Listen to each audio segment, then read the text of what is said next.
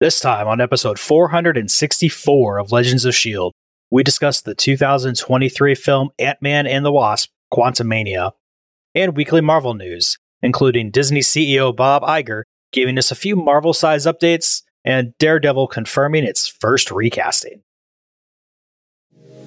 I'm Stephen John Drew from the official GonnaGeek.com show, a weekly geek news podcast that is a part of the Gonna Geek Network, just like the show you're checking out now. Shows on the network are individually owned, and opinions expressed may not reflect others. Find other awesome geeky shows at GonnaGeekNetwork.com. You have been granted clearance by director Alphonso Mack Mackenzie. Stand by for a shield debriefing.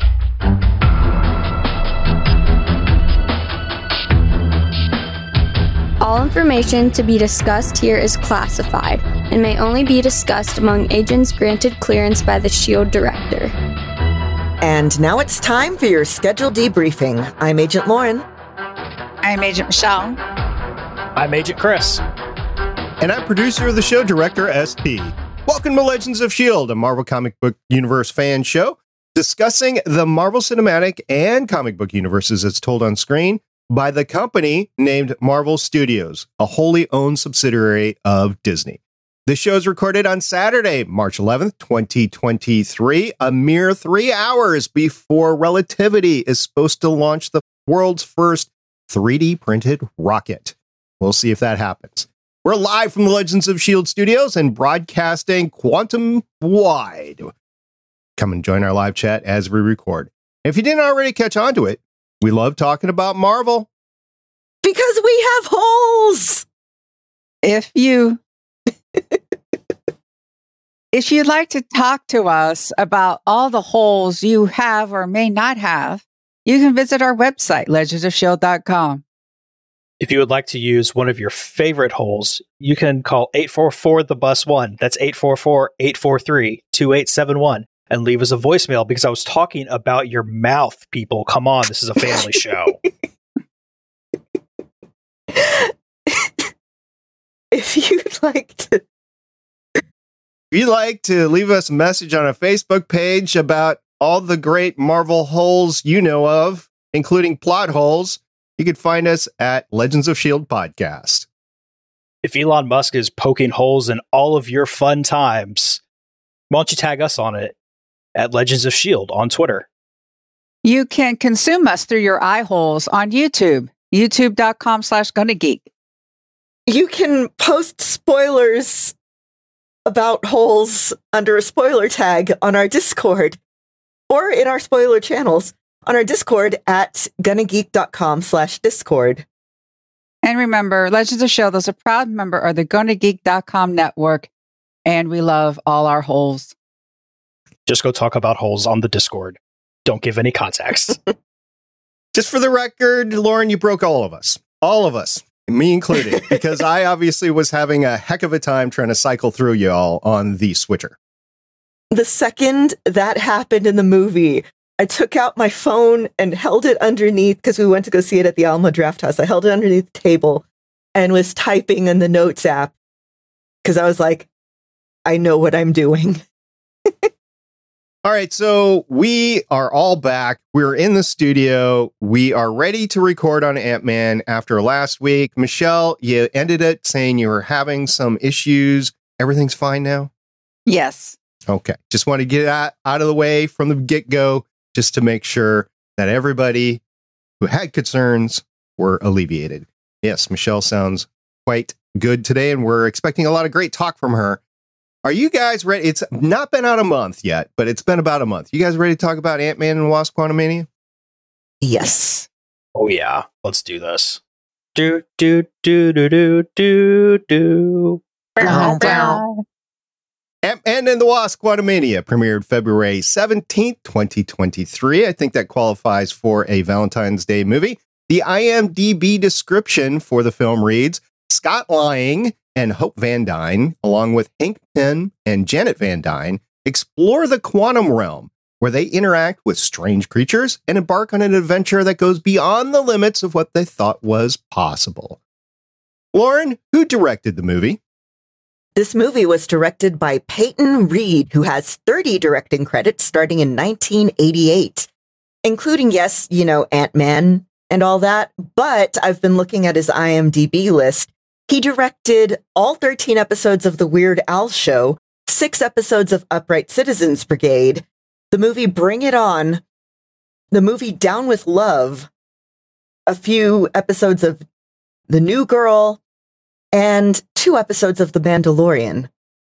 Indeed. So yeah, he's been getting around and he came into the project. He was not the original Ant Man director. He came into the project for Ant Man, trying to save it, really. The entire creative differences phrase was used, but he's been with the property ever since. So It was Sam Raimi originally, wasn't it? Edgar Wright. Edgar Wright. Thank you. I shall not forget. I wouldn't forget that either. Anyway, Michelle, who wrote this? This was written by Jeff Loveness, and I don't think episode is incorrect because, as we all know, it's now back to hashtag it's all connected. So, anyway, this movie or episode, if you would like to consider it, again, by Jeff, has 14 writing credits starting in 2008, 238 episodes of Jimmy Kimmel Live, six episodes of Rick and Morty, Ant Man and the Wasp Quantumania, and which it's in pre-production Avengers the Kang Dynasty, but this is 2023 March. Let's see if he remains the writer in the future because as we just talked about, creative differences. Know, it's kind of funny that you mentioned uh, let's call this an episode because over on Strange New Worlds, I am guesting over there. We're covering Picard season three, and on the screen, they're calling the episodes parts. So part one, part two, part three, part four, instead of episodes. I'm like, eh, okay, we're going there now. So it's basically a mini series, and here's your part. All right, so let's talk about the big main cast. We're not going to run down everything. We're just going to talk about who speaks to us individually. I will start with Paul Rudd. He plays Scott Lang, of course. I think he did an admirable job for what he had, always kind of upbeat and always kind of going at it.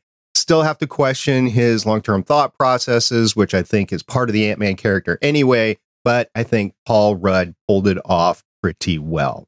We also had Michael Douglas as Dr. Hank Pym, and I wanted to talk about Michael Douglas because there was a news story this past week that he is open to providing his likeness for AI, basically, so it can be used in perpetuity, so his family can continue to receive revenue from him after he's gone. It's kind of his legacy he wants to give his family. He's okay with it, obviously. And I think that would produce some interesting future roles for him, given all of his existing and future projects that he might be in. So that's why I wanted to talk about him. I think he kind of pulled this role off just as well as he did everything else. And I think he's having fun with it. So, anyway, those are the two I want to talk about. There is many more to talk about, though. So, Agent Fumbles, what do you got? Okay, well, first off, I want to talk Jonathan Majors, who comes here as Kang, and we all remember him as He Who Remains from Loki. So he has not been acting relatively that long. His first credit is in 2011, but all of the stuff that he's been in, he's been amazing in it, like Captive State and The Five Bloods, Lovecraft Country. He's going to be in Creed 3, which is out now. Okay, going to be. It's out now. He's in Creed 3. And I also want to talk Kathryn Newton, who plays Cassie. And she's been acting since 2002.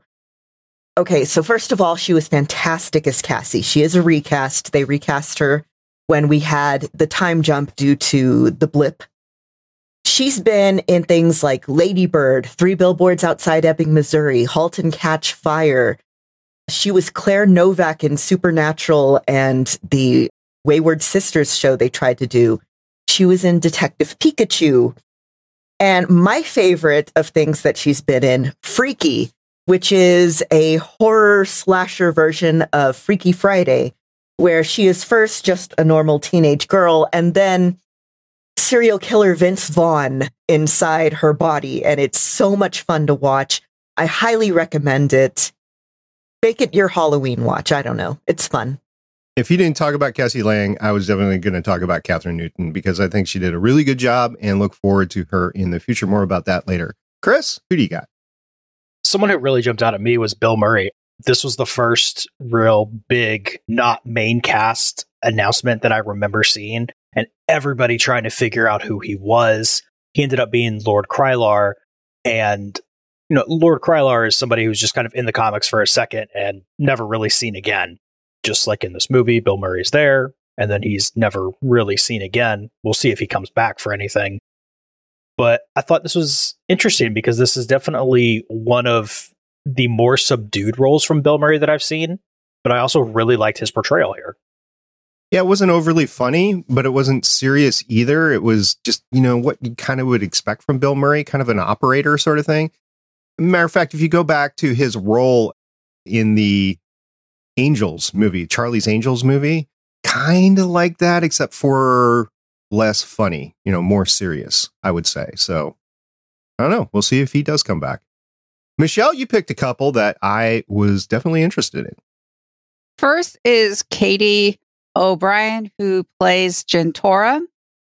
What's interesting is that the MCU is not afraid to recast, you know, use cast members that they've used before. Katy was Kimball on three episodes of Agents of S.H.I.E.L.D. in 2020. In fact, it's the last three episodes of Agents of S.H.I.E.L.D. Plays Kimball, who's part of Malick's crew. If you remember, like in the hallway, Malick gives her the gun and wants a promotion. She gets the promotion if you're trying to figure out who Kimball was. So I thought it was interesting that here's someone from Agents of S.H.I.E.L.D., had three episodes and now got into this big Marvel movie. I thought it was great.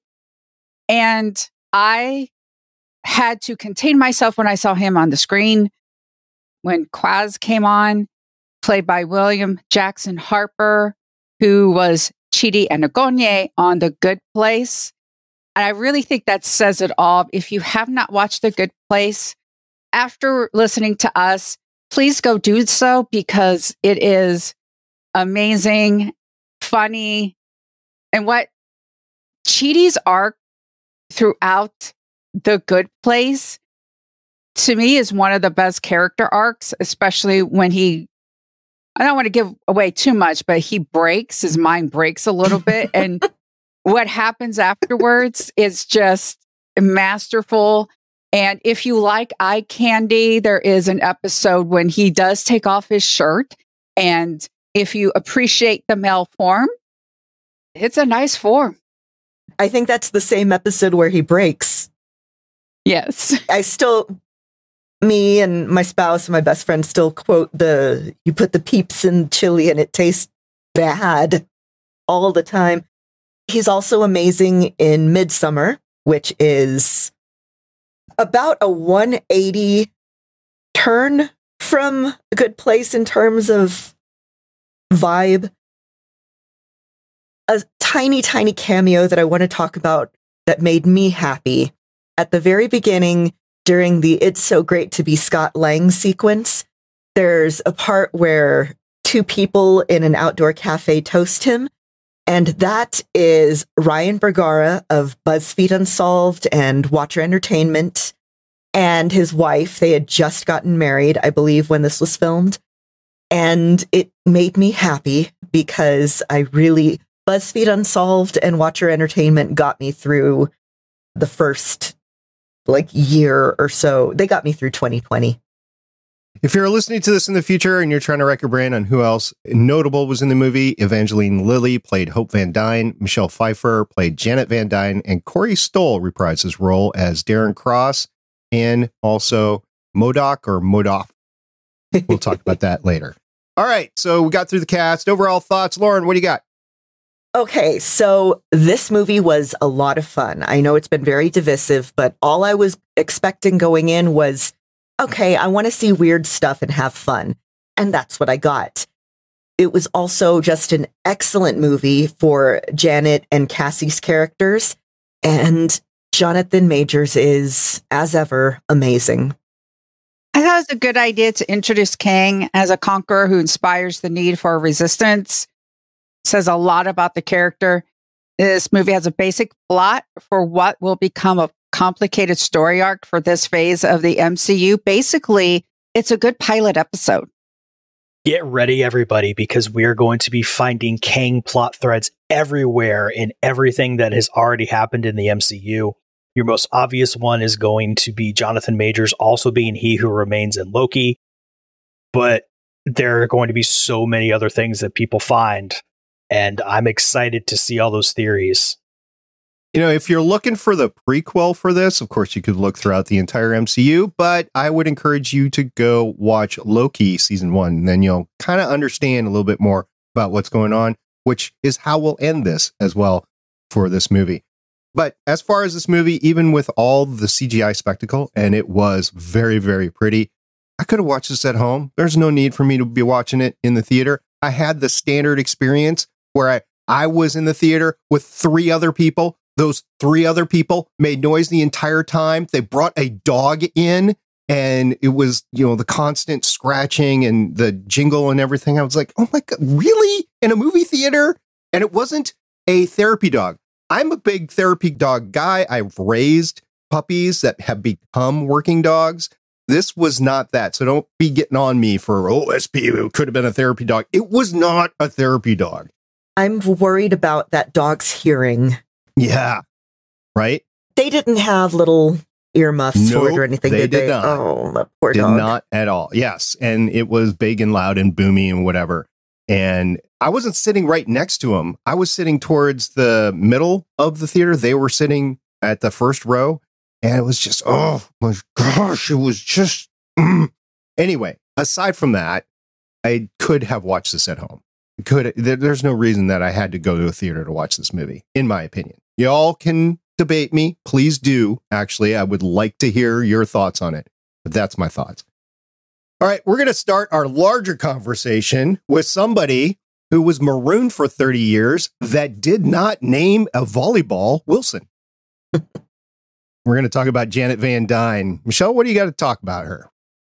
Janet kicked ass. It's amazing to see Michelle Pfeiffer as the superhero she was meant to be. For those of you who may not remember, she was Catwoman in Tim Burton's sequel, Batman Forever. No, Returns. Batman Returns. Returns. Thank you. And when they did the Catwoman movie, she wasn't in it. We got to see her as an action hero, mysterious, bringing layers to Janet. Probably that really probably wasn't there. I think she did a lot more with the script than because she's Michelle Pfeiffer. And I mean, she was physical. She had all that range, like the scene with Kang. And when she reads his mind through his machine and the eye journey, the face journey that she was able to do. And I watched, you know, different film and read different thing, film theories and all that type of stuff. And there's plenty of times where people go like, the face is just like the best storyteller. If an actor can just do it all in the face, you don't need to say it again. And it's one of the things with Michelle Pfeiffer. We saw her journey and everything about like all this processing, everything, you know, Janet was seeing. It was, it was amazing. And I was just so happy to see her have a role like that. And a lot of people were like, well, there wasn't a lot of wasp in this movie. It's like, um, hello, Janet is also the wasp. So we have, we have two Ant-Mans, we have two wasps. So yes, this was a wasp movie. I'm also just briefly touching on this. Evangeline Lilly has been very much soured for me, given some incredibly ignorant comments that she's made about vaccination and things like that. So I was I was okay with not having as much Janet in this, or with not having as much hope in this movie.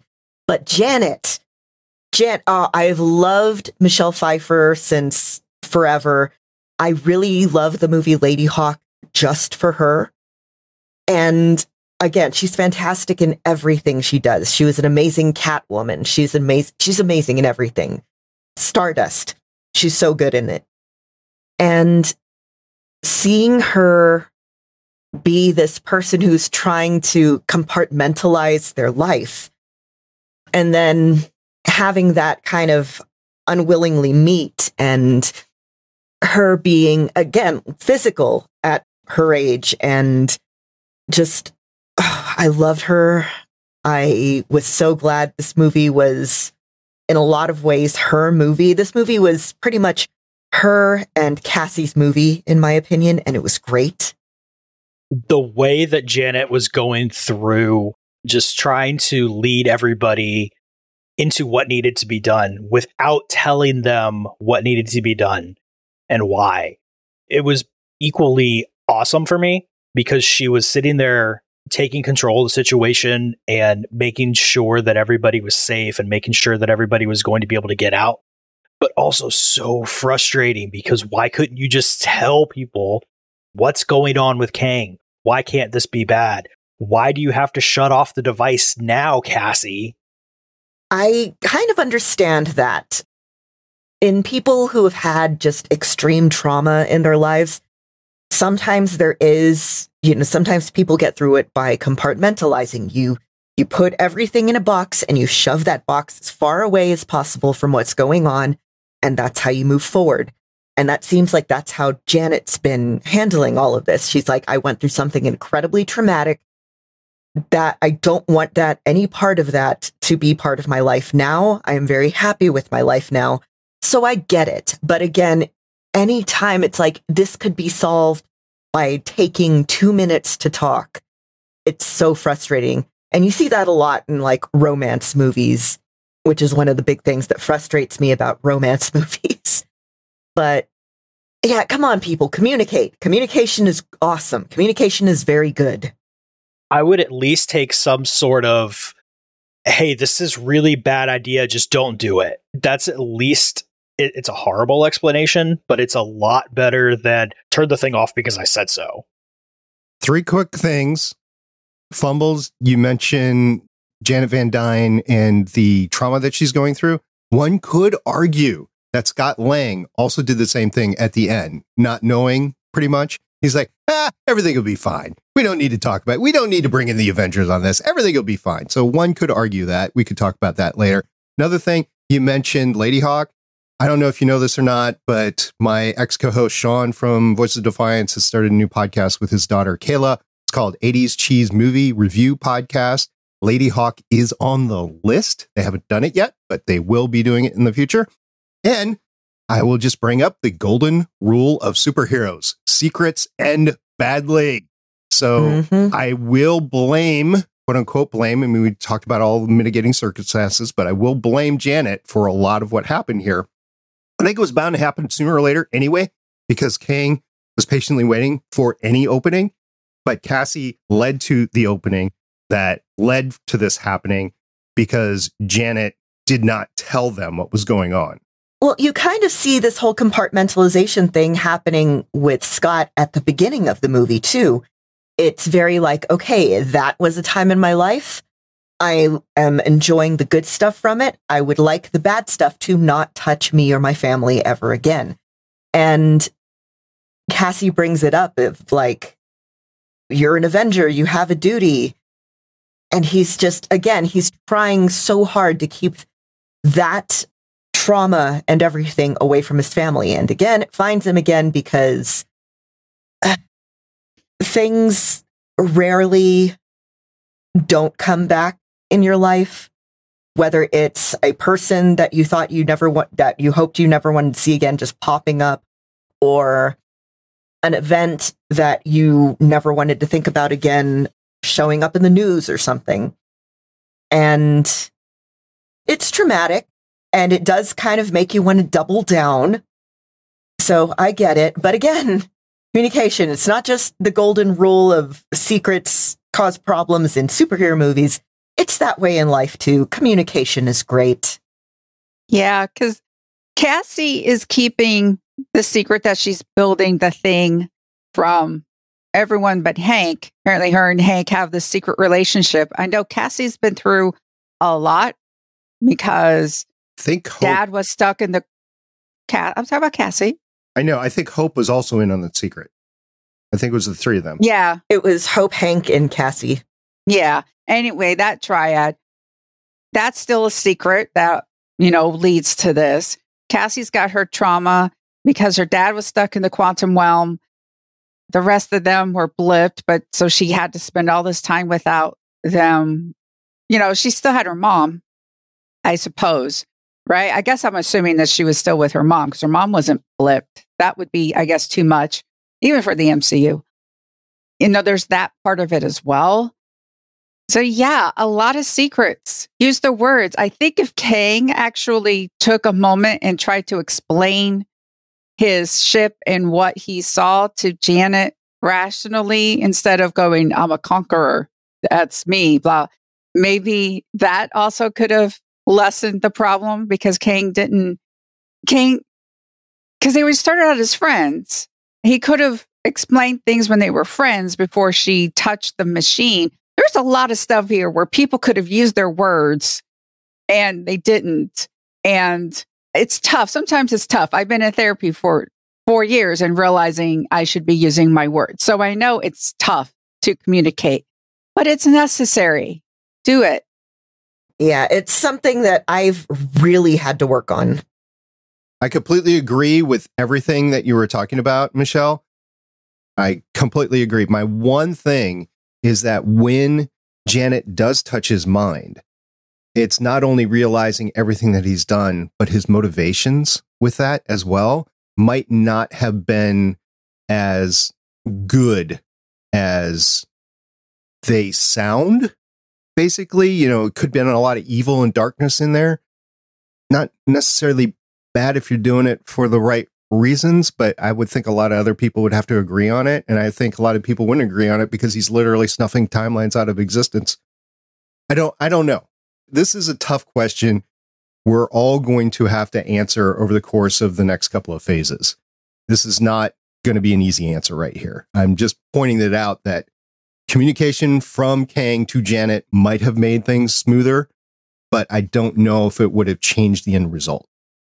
What'll be really interesting is this is pretty similar to Doctor Doom and his story, where he sees the end of the universe and everything, and him being in control is the only thing where the world works out right. So maybe they could be building something similar with Kang here. There is already a precedent set for taking parts of different characters' backstory and smushing them together to get a little bit more of a smaller cast so they could very easily be saying Kang the Conqueror is taking that Doctor Doom having to save the entire realm of existence story. Maybe all Kang had to do was drink the ooze and everything would have been better. drink the ooze. Drink the ooze. What flavor do you think the ooze was? I mean, so technically it was all part of that one guy but I'd like to think it's probably something like cerebrospinal fluid. But he doesn't have a spine or a skull, so that's all out the window. Basically, he's an amoeba. And you know how that tastes? Cerebrospinal fluid? Yeah. Kind of salty, I think. he was kind of red, so I was thinking cherry lemonade. Oh my god. He's the real Kool Aid man crash bang boom pop. as long as we're talking about communication i just want to bring this up i have no idea how their actual communicators work in the quantum realm because it's you know based on physics out here in the in the big world and then you compress those electromagnetic waves down to the quantum realm i just don't think it yeah i don't think it's supposed to work that way i don't think any of this is supposed to work that way but we are talking about the quantum realm it gives the creators a heck of a lot of leeway to say this works, this doesn't work, whatever. So I get it, but I'm just the rocket scientist in me is like, yeah, how does that? I just don't. Uh, uh. I did put it to the side. It wasn't a showstopper for me, but it was one of the things, especially when the ants started to communicate. It was like, uh, how did? And if the ants drank the ooze, I think everything would have been fine. I was delighted by the ants. At first, I remember, you know, earlier in the movie when we first see Hank touching his ear, all I was thinking was, oh, cool, character with a visible hearing aid. And then it turns out to be actually plot relevant that the ants from the beginning have gone and basically evolved into a incredible society. And I, I geeked out so, so hard in the movie theater. there was a variety of species of ant, which in reality would probably result in them a lot of infighting and ant murder. But because Hank has been talking to them, blah, blah, blah, they figured it out. Them coming in at the end like that, just, it made me so happy. You see all the different ants doing their particular, you know, thing that they have evolved to do as, you know, you see, I'm pretty sure it was a bullet ant as that tank. And oh, it was, it was cool. And one more thing that made me happy. Scott Lang got to be a true Ant-Man and that part at the end with all of the alternate universe Scotts showing up. When they reached up like that, that is very much a thing that army ants do and fire ants. In fact, you can find a lot of videos of ants, of fire ants and army ants doing that, like building themselves into a bridge. So that made me again very happy. I was going to bring that up and how all of them. I love the callback to the Baskin Robbins because we saw that at the beginning, and then we get Baskin Robbins, Steve, the one who just you know stayed was the good employee, and then that one word Cassie, you know, doesn't, you know, who's like, who's the real one? I'm the real one. It just stopped all arguments and was just like, okay, Cassie, we'll pick him as the real one and we'll pull him up because it's just, it's all Cassie, Cassie, Cassie. And it was just like, this is so ant. so they didn't figure out who the real Scott was. They just picked one. That's your. Yeah. At a certain point, I don't think it matters.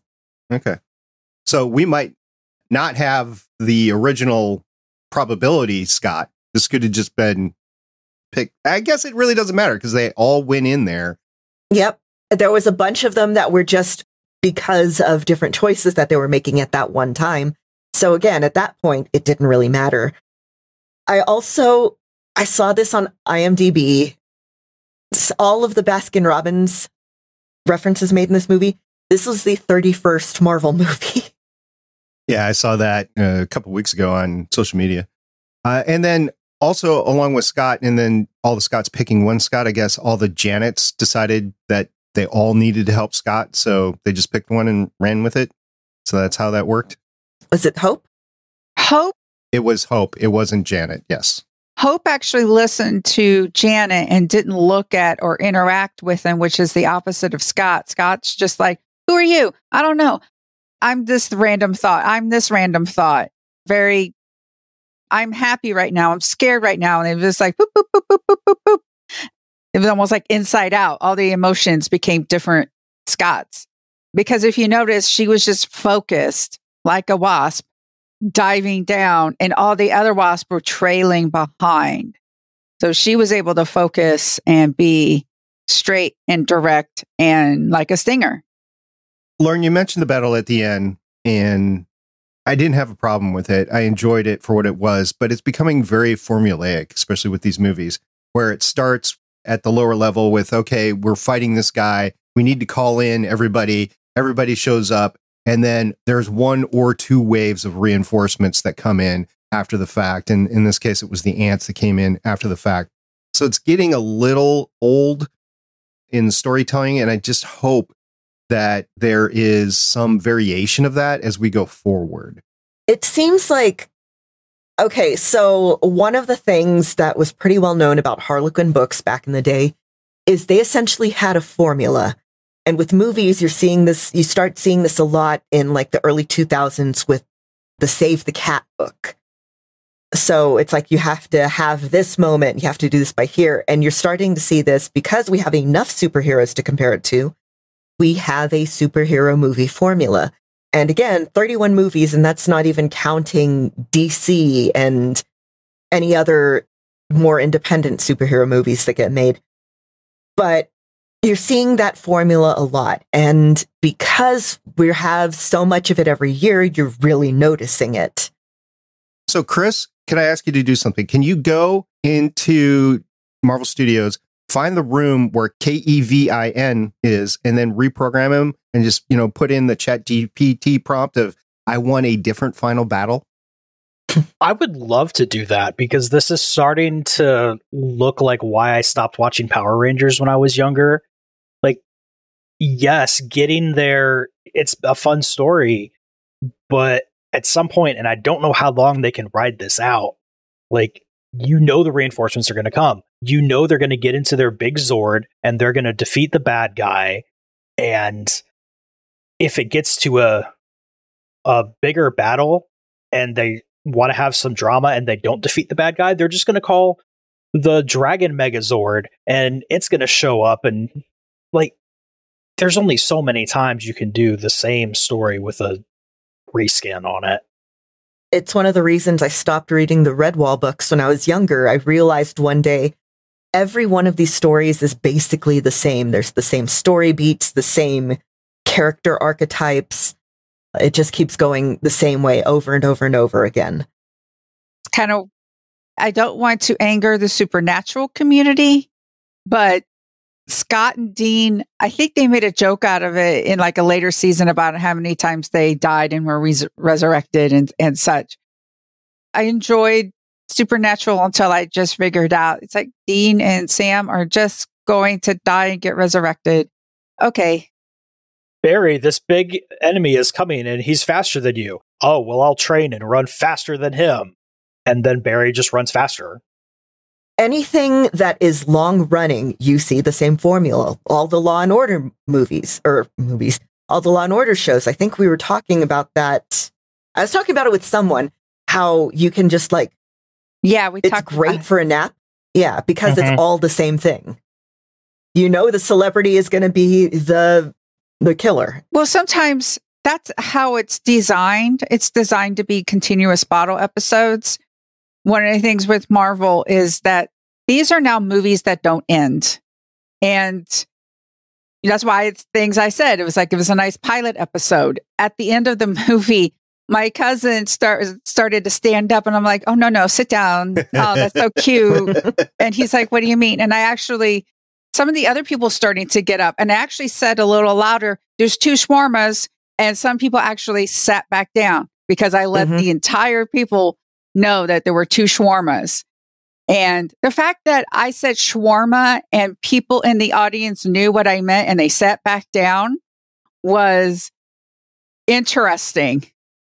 Yeah, because the shawarma is symbiotic to the the post credit scene. Yeah, don't get me wrong. I enjoyed the final fight. I did. I liked the giant man, the giant uh, what we call Cassie, giant woman, I guess. So as soon as that happened, I was like, Stature, which was her name in Young Avengers. Okay. And I got so excited. yeah. So I, I liked all of it. And because I went into the movie without spoilers and I thought some of our vaunted team wasn't going to make it out, it made it a little bit interesting for me to watch it. But when it got to the end and it was like everybody survived, I was like, okay, I guess we're doing this again sort of thing. So, okay. It made me feel good that we didn't lose anybody, but anyway. So, talking about Cassie, let's go down this road because I know y'all want to talk about Cassie in, in the future and stuff like that. Uh, first of all, she creates, as Michael Douglas calls, or Hank, a Hubble telescope for the quantum realm. What? Are you telling me the James Webb Space Telescope does not exist in the MCU? I am very sad. Very sad. Um, I think it's more that Hubble still has, I guess, brand name recognition. Uh, James Webb is so much better.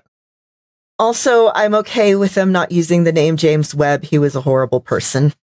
Well, allegedly, there has been no proof of that. He was in government at a time where those decisions were made. He was in meetings where those decisions were made, but there is no proof that he, so far that I've seen, that he has made any of that. So I am refraining from calling him individually a horrible person, but he was involved in government administration at that time. On the other hand, Cassie is potentially on her way to being a nice little left wing anarchist, and I'm cool with that. Yes. also, she had like 12% of a plan. Let's just call it for what it is. So she goes in, she rescues her friend, right? Says, okay, we're going to do this. And that's how her plan is. So I'm going to call that 12% of a plan. I feel like 12% of a plan has historically worked very well for Marvel characters. and then also, when you're communicating to get everybody in, yeah, put the person in charge that's probably understanding social media the best. Get her on her live TikTok and then throw it out to everybody and say, hey, come, we're going to do this great stuff. Come on, we need your help. I think that worked great. Mm-hmm. Yeah, that was great, Miss Marvel. Well, no, wait. So I remember that happening in Miss Marvel. All right, Fumbles, you want to talk about the next generation. I think this is about the same time that we should probably start this conversation. So, what do you got with Cassie? Okay, again, I loved her. This was a great stature or whatever they decide to call her in Young Avengers or Champions or whatever they're planning. This is a great kind of origin story for her. This is her superhero origin story. Not only does she get the suit, but we see, yeah, this person who, because of who her family is, because of the stuff that she's been through and seen, has an incredibly strong sense of justice and community. And we see her not only using that at the beginning, but in the actual fight against Kang, she sees like, okay, this is an existential threat. I need to do my part, even if I'm scared. And again, yeah, calls in all the reinforcements. It's going to be a very bright future for her, and I'm so happy. Also, I love that she got to actually confront her childhood trauma in the form of MODOK slash Yellow Jacket slash Darren and, you know, come past it stronger. And, oh, just everything about her story I loved. I love Kathryn Newton as Cassie. I think she's got a really good grasp on the character. She was just a delight to watch. Also, now that she's familiar with Kang, it makes it makes me wonder if they're going to do certain things from Young Avengers that I won't spoil, but everyone at least read the original run of Young Avengers. It would make sense where we're at right now and everything going forward. I think we're squarely, we've been talking about it for quite some time, and Cassie's just another arrow in the Young Avengers quiver that we've now added uh, as far as this. I don't know. Here's a question for you guys. Are we going to get the Young Avengers as a team the first time on Disney Plus or on the big screen? Here's the thing Are they going to be called the Young Avengers or are they just going to be called the Avengers? Because eventually we get Avengers Kang Dynasty, but there's no Captain, you know, all the people that we call Avengers right now, they're gone. Yeah, we've got a news story to talk about that later. Yeah. That's wonder. I, I feel like we're getting little origin things and then eventually they're going to be called together. Maybe we get something, but maybe they just end up being the Avengers. I think we're going to end up in a situation where it's like first appearance, but then a different first proper appearance of somebody in comics. So th- I think the first actual appearance of whatever they're going to call the team is going to be Disney Plus, but it's not going to be anything really significant. Get it, ants until something on the big screen. I'd honestly kind of prefer them to concentrate more on the TV shows because there's more room to breathe with the stories. But again, personal preference. And we've got that tie in at the very end. The last shawarma was the Loki tie in.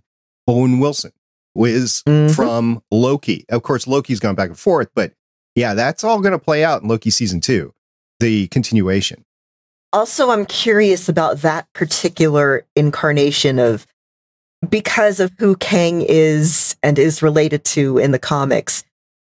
I kept seeing that name all over Twitter that weekend, so I was sure they were going to say it at some point, and they did not. Are we talking about that Inchwarmer right now? Yeah, we can. Yes. Okay.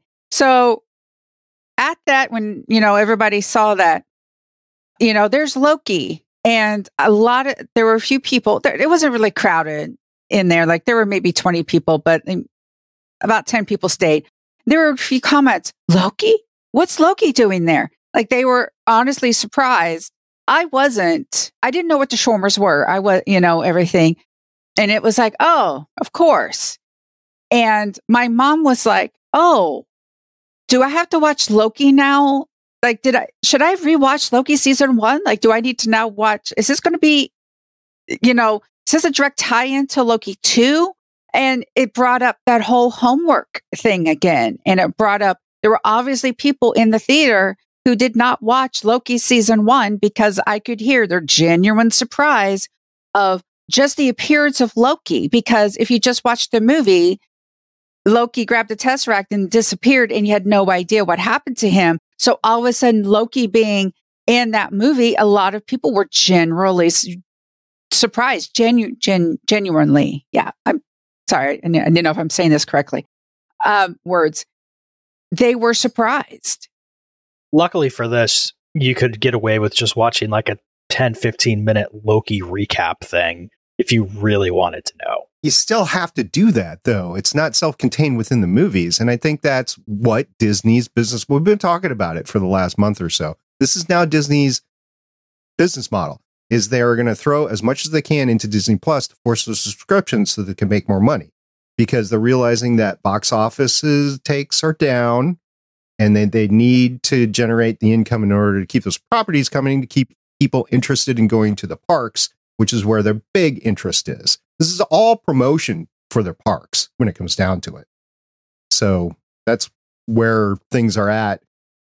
And this could be in a trial balloon of, okay, now y'all, we, we've done it. We're not self containing it on the big screen anymore. You need to go see the small screen in order for this to make sense. As far as the post credit scene itself, I would have liked to have Miss Minutes in there, but maybe that's a bridge too far. All right, let's talk about MODOK for a second. Yeah, it was Darren. He came back and he was the MODOK. Chris, I sense your disappointment. This was such a waste. MODOK is such a good character. You can do so many fun things with MODOK. I have absolutely no problem with them turning Darren into MODOK. That's fine. MODOK is in the comics is just a janitor at AIM that happens to get in there. So, like, the person behind MODOK doesn't matter to me. But to go and kill him off in here the way that they did, like, yes, I'd like that he turned good. That's a thing that happens every once in a while. But he looks completely dead. And by the Wheel Weaves theory of dead characters, we see the body, he's dead. There's not even like one last frame glimmer of maybe the heart monitor is starting up again. He's just dead. And I want good MODOK in the movies. And we're you can't do that now unless you I mean I guess you can bring an alternate universe MODOK or you can just make a different person into MODOK. But you don't really explain who MODOK is. You just throw him in there. So anybody who doesn't know MODOK from the comics or doesn't know MODOK from the Hulu series, it's just, oh, look, it's a big round robot ball who can shoot laser beams out of his face. And what a waste. You could have had such a good MODOK. I know a lot of people were complaining because the most recent, I think, MODOK that people are familiar with is the Square Enix Avengers game, which I really liked. And I thought they did MODOK really well in it. That said, I am also used to a really comedic MODOK. So I was fine with it. At first, I was like, oh, I hope it's Patton Oswalt. And then that reveal happened. And I, I think I might have outright shrieked with laughter in the movie theater. Just, I was not expecting that. And I was kind of delighted by it and by the fact that, again, it's, I'm used to the more comedic MODOK. So I was fine with it. I enjoyed how everybody, when they first saw him, and it was individual, like, what the heck happened? Like, everybody's had the same reaction, right? And also, ladies, I'm going to put this up to you. I'm not going to do it. Chris, you're welcome to chime in here. Rate the butt. Um, What's our scale here? Whose butt? MODOK. uh, MODOK's butt when we saw him with the, the little baby legs and baby arms, which, by the way, reminded me of Deadpool. Um, okay, well, assuming that a 10 is America's ass, uh, I'd say like maybe a one or a two. Like it was just kind of like, mm, it was like a Hank Hill butt. I agree. One. Negative seven.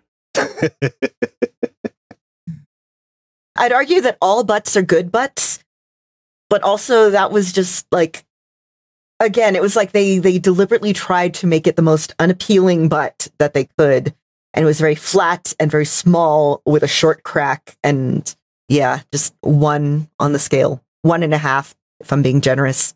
Tina Belcher would not approve. No. Chris, you talked about Bill Murray a little bit before. Why don't you bring us through your thoughts? I thought he did a really good job with this. You've got a little no name character, like I said before. And what's really cool here is the discussion I've seen on whether he gets eaten by a giant version of his meal or not. And I know a lot of people are just seeing this little, I'm going to call it calamari because that's the closest thing we've got here, but they got this little whole calamari piece sitting there and he eats it. It's alive. He still eats it. But then later it gets embiggened and it doesn't eat him from what I see. So it's actually based on a dish that exists. It's a baby octopus. And I remember, so several of my friends have taken kendo. And one of the things that their instructor would tell them was that in Korea, it was like, oh, you show you're so tough by eating this live baby octopus. And people have died from it because it's fighting. I would much prefer if people eat their food already dead, just for everyone's sake. But no, it, it is an actual dish that's live octopus. Yeah, it's a thing. All right. A few cats and dogs here. I have pre ordered Scott Lang's Look Out for the Little Guy. I'll let everybody know what happens with that in September. It's supposed to come out September 5th, 2023. Also, why does Scott Lang have jail on his mobile phone contact list? Because Cassie is a left wing anarchist? I can answer this. So I don't know about you, but I don't answer phone calls unless I recognize, you know, the number, with the exception of if I'm waiting for a phone call. So I will just tag like, okay, this doctor's office or this pharmacy, things like that. Once you get a call enough times, it's worth tagging so you know to answer. I see. Yeah, he does run in those circles. So yeah, I can think that. And also when he's in the car with Cassie and Hope at the end, uh, at the beginning, they were making fun of him listening to his own audiobook. Is that really a bad thing? I'm asking for a friend that may or may not have a podcast. Um, so I would argue it's not a bad thing because, like me personally, I will go back and, well, first of all, I have to listen to my own audiobooks because I'm editing them. But you also, okay, you want to drop in and listen and find out, okay, this is where I need to improve. I could do this better next time. Or just like, oh my God, I did this thing. I want to listen to it. So I can get that. I can also get why people would think it's egotistical. But as somebody who does audiobooks for a living, I think it's worth going and checking on your own stuff, especially going back to some of your earlier stuff and seeing, okay, I've improved here, or I can do this differently. I'm not sure if he's planning to record anymore, though. I didn't appreciate them making fun of him actually writing a book because him and Hope aren't married and he can't. We said before, like when we talked about Falcon and Winter Soldier, Avengers didn't get paid. It seems like Tony didn't set up any sort of fund to pay Avengers after the fact. He has to make money somehow. He did. And so he wrote a book. He made money for himself. That being said, hearing how he wrote the book, I would totally playfully make fun of him for writing the book. I mean, it would be, yes, congratulations. This is so cheesy. That's really cool that you did it, though. As for listening to yourself, I don't listen to my own podcast with other people, my other one. Because, I mean, that's just me and whoever. Like, that. that's just weird to me. I'm not that confident with stuff yet. But I will listen to other shows that I'm on, including this one, with other people. All right. I think they were making fun of him not because he wrote the book, but because he kept on mentioning it. Okay, yeah, that is something worth making fun of. Like, yeah, there are things in my life that I've done that I'm very, very proud of. and I will talk about them when they happen. And there's a certain point at which it becomes obnoxious. To quote his book, The Hulk made me a baby. Am I the Hulk's baby? Yes, I will make fun of the mess out of you for writing a book like that. but it's still really cool that you did it. Yeah, it's especially if he did it without a ghostwriter. Like, writing a book is hard. I haven't done it. I haven't done a complete one. I mean, I wrote theses, but I have not written a book. I mean, so whatever you want to call that. All right, I got two last things here. And the first one is at the very end, Kang is antagonizing Scott in his final fight against him. And he's telling Scott he could have gone home to see his daughter again. Was that legitimate? Because again, in his mind, he's trying to save the universe. Or was he just trying to use it against Scott to flip him around and then win that battle? I think it's probably a touch of both. Oh, that was totally a metaphorical shot to the nuts. Like, you could have been safe. You could have been home. You're staying here with me, and I'm going to kick your ass, and there's no way you're going to win anyway. Yeah, you're going to die without, you know, that was the last time you saw your daughter. And comparing him to Janet at that moment, you know, Janet shut the metaphorical door to go back to her daughter because she knew it was the only way to keep everyone safe. He did kind of the same thing. Except with him, people came back for him because they had the ability to do so. And the last thing I wanted to talk about, and we can talk about whatever you want to talk about after that, but the last thing I want to talk about is the first shawarma scene with all the Kangs. All right, first of all, seems kind of small for all the multiverses. I mean, it's supposed to be an infinite amount of Kangs, yet they fit inside a stadium. So, hmm. how big's the stadium? Well, we maybe know. the rest are watching via you know pay per view. Yeah. Okay. But yeah, Council of Kangs. I was happy. Is that what it's called? I didn't know what a gathering. That's one of the names. I think there's another. There's another name, but I know it as the Council of Kangs. Okay. And those particular Kangs that we saw all have names which I can't remember right now. Uh, you're, so you're talking about the you're talking about the little meeting, not everybody in the stadium, right? Yeah, the little meeting. All of them have names out in the stadium. That's just you know assortment, of a grab bag of Kangs. You know what I was thinking during that meeting? Stargate crossover. I mean, I'm always in favor of Stargate crossovers, so I'm convinced that the new Indiana Jones is a Stargate crossover? Talking about Indiana Jones. The, the Dial of Destiny is totally a DHD. Come on, change so my mind. We'll go watch Stargate. Is that what you're saying? I think that's a good thing to do anytime. Yes. I did see five trailers. It took a total of 20 minutes. I hmm, the whole start time and the trailers and everything, that's another thing that bugs me about going to the theater, but these have been pretty prevalent over the last few months in the theaters. John Wick 4, The Flash, Fast X, whatever they're calling it, the next Fast and Furious movie. Uh, Indiana Jones and the Dial of Destiny and Guardians of Galaxy 3. Those seem to be the, the big stacked movies that are going to appear between May and whenever it was, August or whatever, that they all come out. Uh, Indiana Jones and the Dial of Destiny, interesting time for that to come out basically 4th of July weekend. So I think there'll be a lot of people that are getting together with their families that'll probably go see it then. And uh, quick poll around the room: anybody going to see the Flash or refusing to see the Flash in theaters? I don't want to because I don't support Ezra Miller, but I'm super excited about Michael Keaton, and I'm very angry at them for making me excited about it and for pulling Batgirl when Ezra Miller has been like Ezra Miller has done all the things that they have done, and their movie still gets released.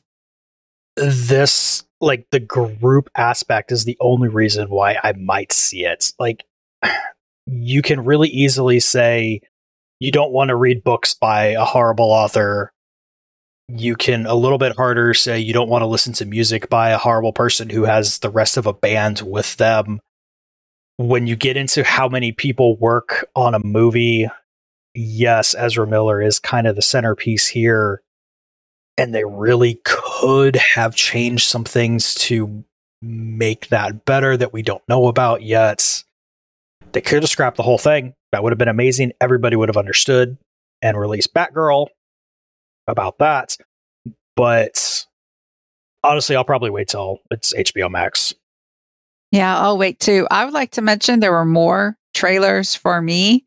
It actually ended up being 30 minutes. I had the Dungeons and Dragons one because I remember commenting Yes. about how one of the characters like clicks on something and the bridge falls apart and I actually said in there, my party's done that. Because I play D and D regularly, and it was just Mhm. like, yeah, yeah, our party's done that a few times. I have decided to stand for the fat dragon. I have know nothing about it, but I love it. Well, for the record, I am not planning on watching The Flash in theaters. I will watch it when it comes on streaming simply because I want to see Michael Keaton play Batman, but I don't want to see, I don't want to support it in the theater. I don't. I think it Yeah. was the wrong thing to do. I think this should have been a direct to streaming release. I would have been fine with that. And I think that would have sent the right message. It would have supported everybody that worked on the, the movie. And yet it would have also sent the message that we understand where you're coming from, audience, and we do not support Ezra Miller right now. I think that would have been the right way to go. I also think what they did with Batgirl was completely wrong. I think that should have come out. I think they should have worked on it and then should have come out. But that's just my two cents. All right. That's it. We don't know what we're going to do next week, but we will be back here next week. And in the meantime, we do have some news to cover. So let's get to it.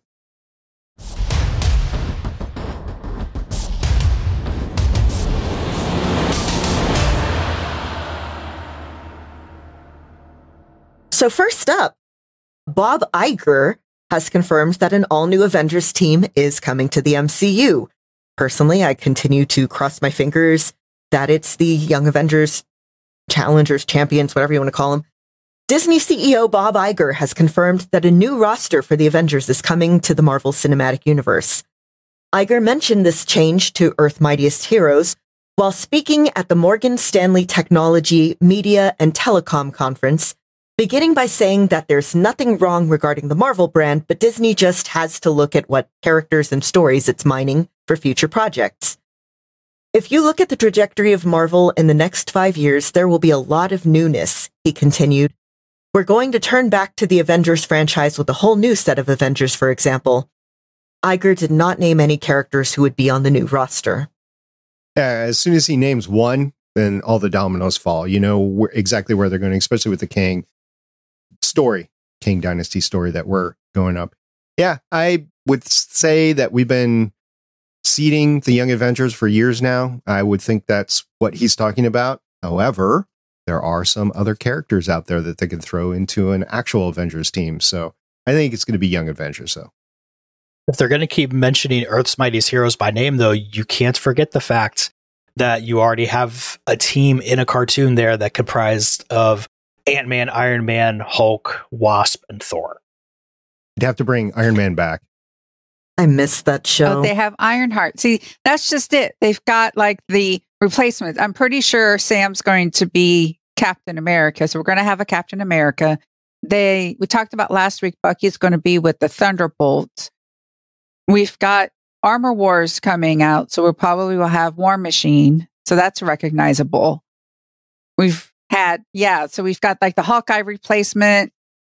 You know, it's it's there. that's what I was saying. You do have some characters that you can pull in, but you also have like the Young Avengers, like you said, Sam is Captain America. I agree. You also have Eli. So that's Young Avengers. So I don't know where they're going, but Bob Iger was throwing that down. I think it means something coming from Bob Iger himself versus Kevin Feige for a lot of different reasons but I was interested to because typically Bob Iger doesn't talk about Marvel; he lets Kevin do it. So he stepped in on this. So interesting. Speaking of Bob Iger sneaking in, he's also said that Disney is going to reduce costs on films and TV shows to focus on quality, not quantity. Disney CEO Bob Iger discussed the organization's plans to reduce the amount of content it produces in an, a bid to make what they actually do produce a better quality. Per the Hollywood Reporter, during a Morgan Stanley press conference, Iger touched upon Disney's focus on cutting down costs and understanding how much volume we need, reducing how much we make. He also noted, I'm really pleased that the support I'm getting from the content creators of the company is significant and real, and it comes in the form of reducing the expenses per content, whether it's a TV series or a film, where costs have just skyrocketed in a huge way and not a supportable way, in my opinion. They all agree to that. And he continued, so it's not how much they spend on what they make, it's how much they make. I'm excited for that. I don't need a new movie every year. I don't need three or four new series every year. I want what comes out to be good. What is the proper tempo then? Because if you don't put out a movie every year, you're going to get a restless fandom. I think one or two movies a year is probably the right thing. Like, make them, you need to make. We used to have the big tentpole summer movie, and now every movie is trying to be a tentpole. And I think you need, that's the thing, you need to make it feel special again. If you look at the Avengers phase one, which is undoubtedly the business model that they really want to get to because that's what everybody remembers and talks about. They started with Iron Man and the Hulk, the Incredible Hulk in 2008.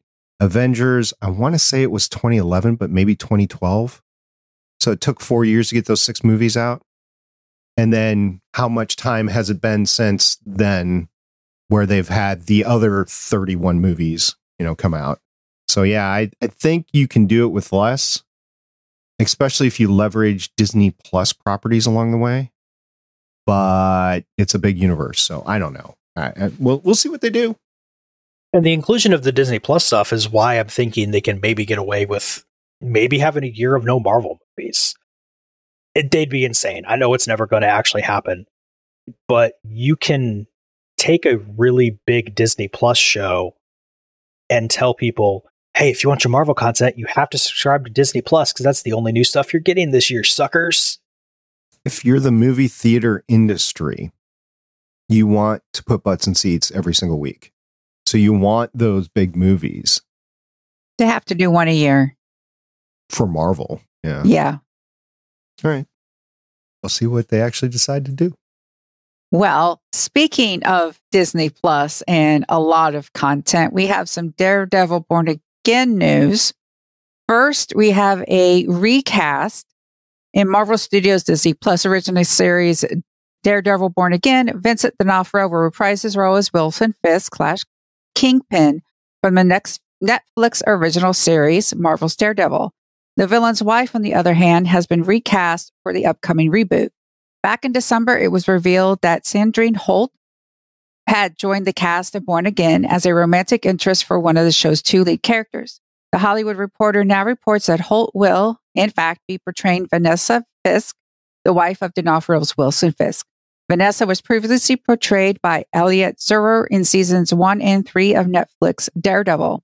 This marks the first confirmed instance of Born Again recasting one of Netflix show's roles. Holt's role being revealed co- coincides with the news that Born Again's pilot episode will be helmed by Michael Cuesta of Dexter fame. And we have another casting reveal that Jon Bernthal is returning as the Punisher, which is raising a lot of questions because the Punisher is not exactly PG, it's very R rated. So it's going to be interesting just how far they're going to push the acceptable violence rating. Daredevil's already a violent character, depending on which way in this Punisher news is. I don't know. I have mixed feelings about it because it is Disney Plus. So, how watered down are they going to do it? And I would like to also note that we have not gotten any Karen or Foggy news which is worrying me because we get Punisher news, but we don't have the other half of our avocado. I thought I read something the other day that said that they weren't going to include them in the show, and it made me very sad. But I'm excited with the Vanessa Fisk recasting. I like the actress. She was in the last season of The Expanse. And I do have to admit, I'm happy to see the Punisher in there. Not going to lie, I'm hoping for a Punisher Daredevil buddy comedy, and I know I'm not going to get it, but I think it would be fun. Marvel, pay me. Everything I've seen has just been an indication that we're not going to have a Karen Foggy come back here. Um, nothing definitive, and anybody who was saying it was definitive that I saw, I saw a very little amount of credibility for why they would know such things. It could still happen. I don't know. It would be a good secret to keep, and Marvel does keep secrets as long as Tom Holland's not involved. yeah. I think this just points to money where they want to bring the Punisher in because it's a fan favorite. So they want more people signing up to watch Disney Plus because the Punisher's in there. As far as if this is a good move or not, I actually don't think that the Punisher fits their Disney Plus model, but I'm not them. So we'll see what they come up with. And I would prefer to have Foggy and Karen. I would like to note this is also a departure because it's 18 episodes. They've actually announced 18 episodes when their other shows have been six episodes to 10. So that's also a departure. Who knows what they're doing with this? I want to be a fly on that wall. Well, we'll get to see the end result soon enough, like 2024, I'm guessing. And we did see an upping in the violence level with Moon Knight. So it's not entirely out of character, maybe to have Punisher. Uh, granted, Punisher was a lot farther than Moon Knight. Oh my gosh, Punisher was that was getting too tough even for me.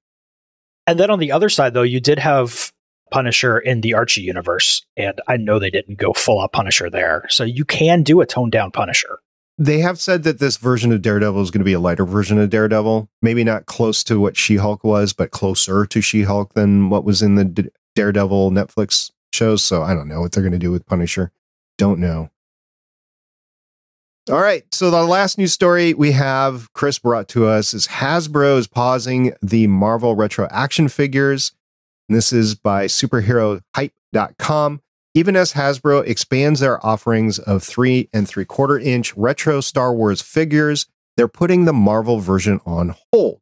Though fans joyfully greeted the addition of a vehicle with Ghost Rider, the Marvel Legends retro figures will go on indefinite hiatus for now. Hasbro is quick to note, however, that they aren't canceling, but, quote, resting, unquote. There's a chance for a return at some point in the future, but not anytime soon. Fans of smaller scale figures need not worry as Marvel's launching a 4 inch line aimed at kids and their budget called Epic Heroes. It's not considered a replacement for Retro, which was aimed more at the inner children of older collectors, but if size and more toyetic design are the appeal, they may work to scratch that figure itch. They're resting? That's like saying, kids, we sent the dog to the farm. yeah. I mean, I'll say this I've never gotten any of those retro figures there. I like to take my stuff out of the box and have it sitting there. And I mean, for anybody unfamiliar, this is your normal Marvel Legends line. Yes, it's also an excuse for me to show off my new Gwen. You've got your closer to six inch figure there. And, you know, that's just what everything normally is. These smaller figures, they look cool, but they're in that old school bubble of plastic on a piece of cardboard. If you open it, that's it. You're never getting it back in there kind of packaging. And I'm just not a huge fan of that. I know a lot of people who are. So, I mean, it's not a good or bad decision based on me liking it. But I've also seen the same one sitting at my local shop for a long time. There's okay, it was in the news the other day that Funko is going to be throwing a bunch of their figures in a landfill somewhere because I saw somebody analyzing this like there was a huge boom right at the like towards the beginning of the pandemic of people like well once people were able to like, have income again of buying it and now things have evened out but they're still producing at boom levels i guess. So they have a whole bunch of stock. I don't think it should be dumped. I think it should be donated but whatever. Nobody asked me apparently. And i think marvel may be seeing this with those figures of there's there's a market. It's not a big market. so, yeah, they're waiting to see if the demand. It, I guess it's like a Disney Vault thing. They're waiting to see if the demand will make itself known when they're no longer available. And it may, it may not. I don't know. Those aren't figures that I collect. They do have a checklist made up of these new four inch figures. And most of what has been revealed in their waves is Spider Man related, not uh, Spider Gwen, unfortunately. But the way that they have it set up, they've got four different waves, and you can't really tell at all. It's the same shadow for everything. So for Spider Man, there's five that they've announced that are out and known and then five or six more. And then the next wave is just a bunch of shadow and a bunch of shadow and a bunch of shadow. So at this point, we know there's going to be 20, 30 some odd figures they're planning on doing. And that they're going to be like four different themes, with one of those themes being Spider Man. Well, we'll see what happens in the future of Marvel collectibles. And I'm sure Marvel wants these to go out, so they'll continue making content so that they can sell toys and tickets to theme parks. Oh my gosh, we come full circle. that was that's what Saturday morning cartoons were. He Man, Little Pony, Yep. Strawberry Shortcake. Because yeah, I remember. I G.I. remember Joe, Transformers. Yeah. yeah, Mhm. All right, guys, I think it's time we call a family meeting. We have Hank Pym come in and make us some pizza and get on out of here. As long as he brings some ice cream, I'm good. Oh, pizza and ice cream. Baskin Robbins always knows.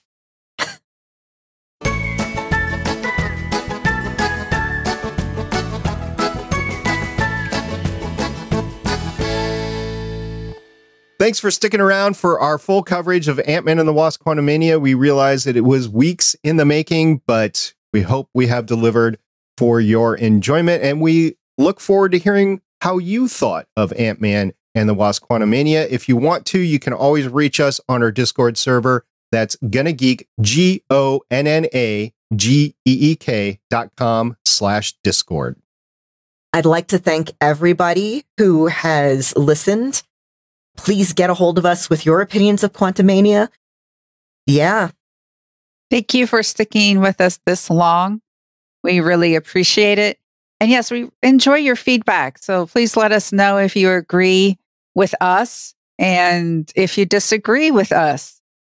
everybody that chooses to spend their time listening to us that is just wonderful because there's so much content. I've had this discussion with many people. There is more content that you can ever have any chance to get even get even a small percentage of listen to and the fact that you're choosing to spend some of that on us is amazing and we love it And indeed, thank you for our live listeners. We've had some today, so thank you very much for checking us out.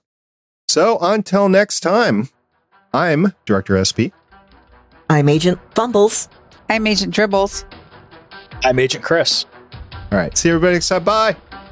Bye. bye Bye. Enjoy your holes. Oh, we forgot to talk about Broccoli Dude. Broccoli dude. better than the x-men movies Thank you for listening. If you want to leave us feedback, go to gonnageek.com and you will find all our contact information and other shows. You can also visit legendsofshield.com where you'll find our complete archive of podcasts. The music heard on this podcast is by Kevin MacLeod, found at incompetech.com, and also artists on pond5.com and audiojungle.net. The opinions heard on this podcast are those of the individual hosts and do not represent Stargate Pioneer Productions, Legends of S.H.I.E.L.D., or Gonna Geek. Agents of S.H.I.E.L.D. is the property of the Disney Corporation, Marvel Studios, and ABC. No infringement is intended.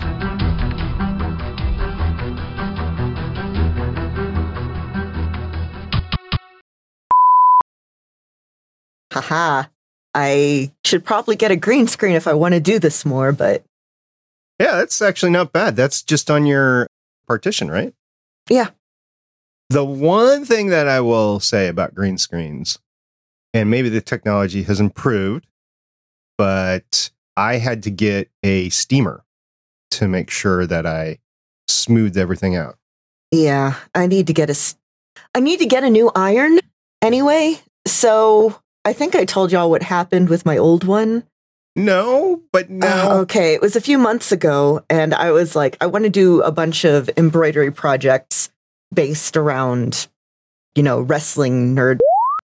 So I was like, I'm going to make a little pillow for, you know, Kenny Omega. And it, it had all this like symbology in it, like the color scheme and stuff.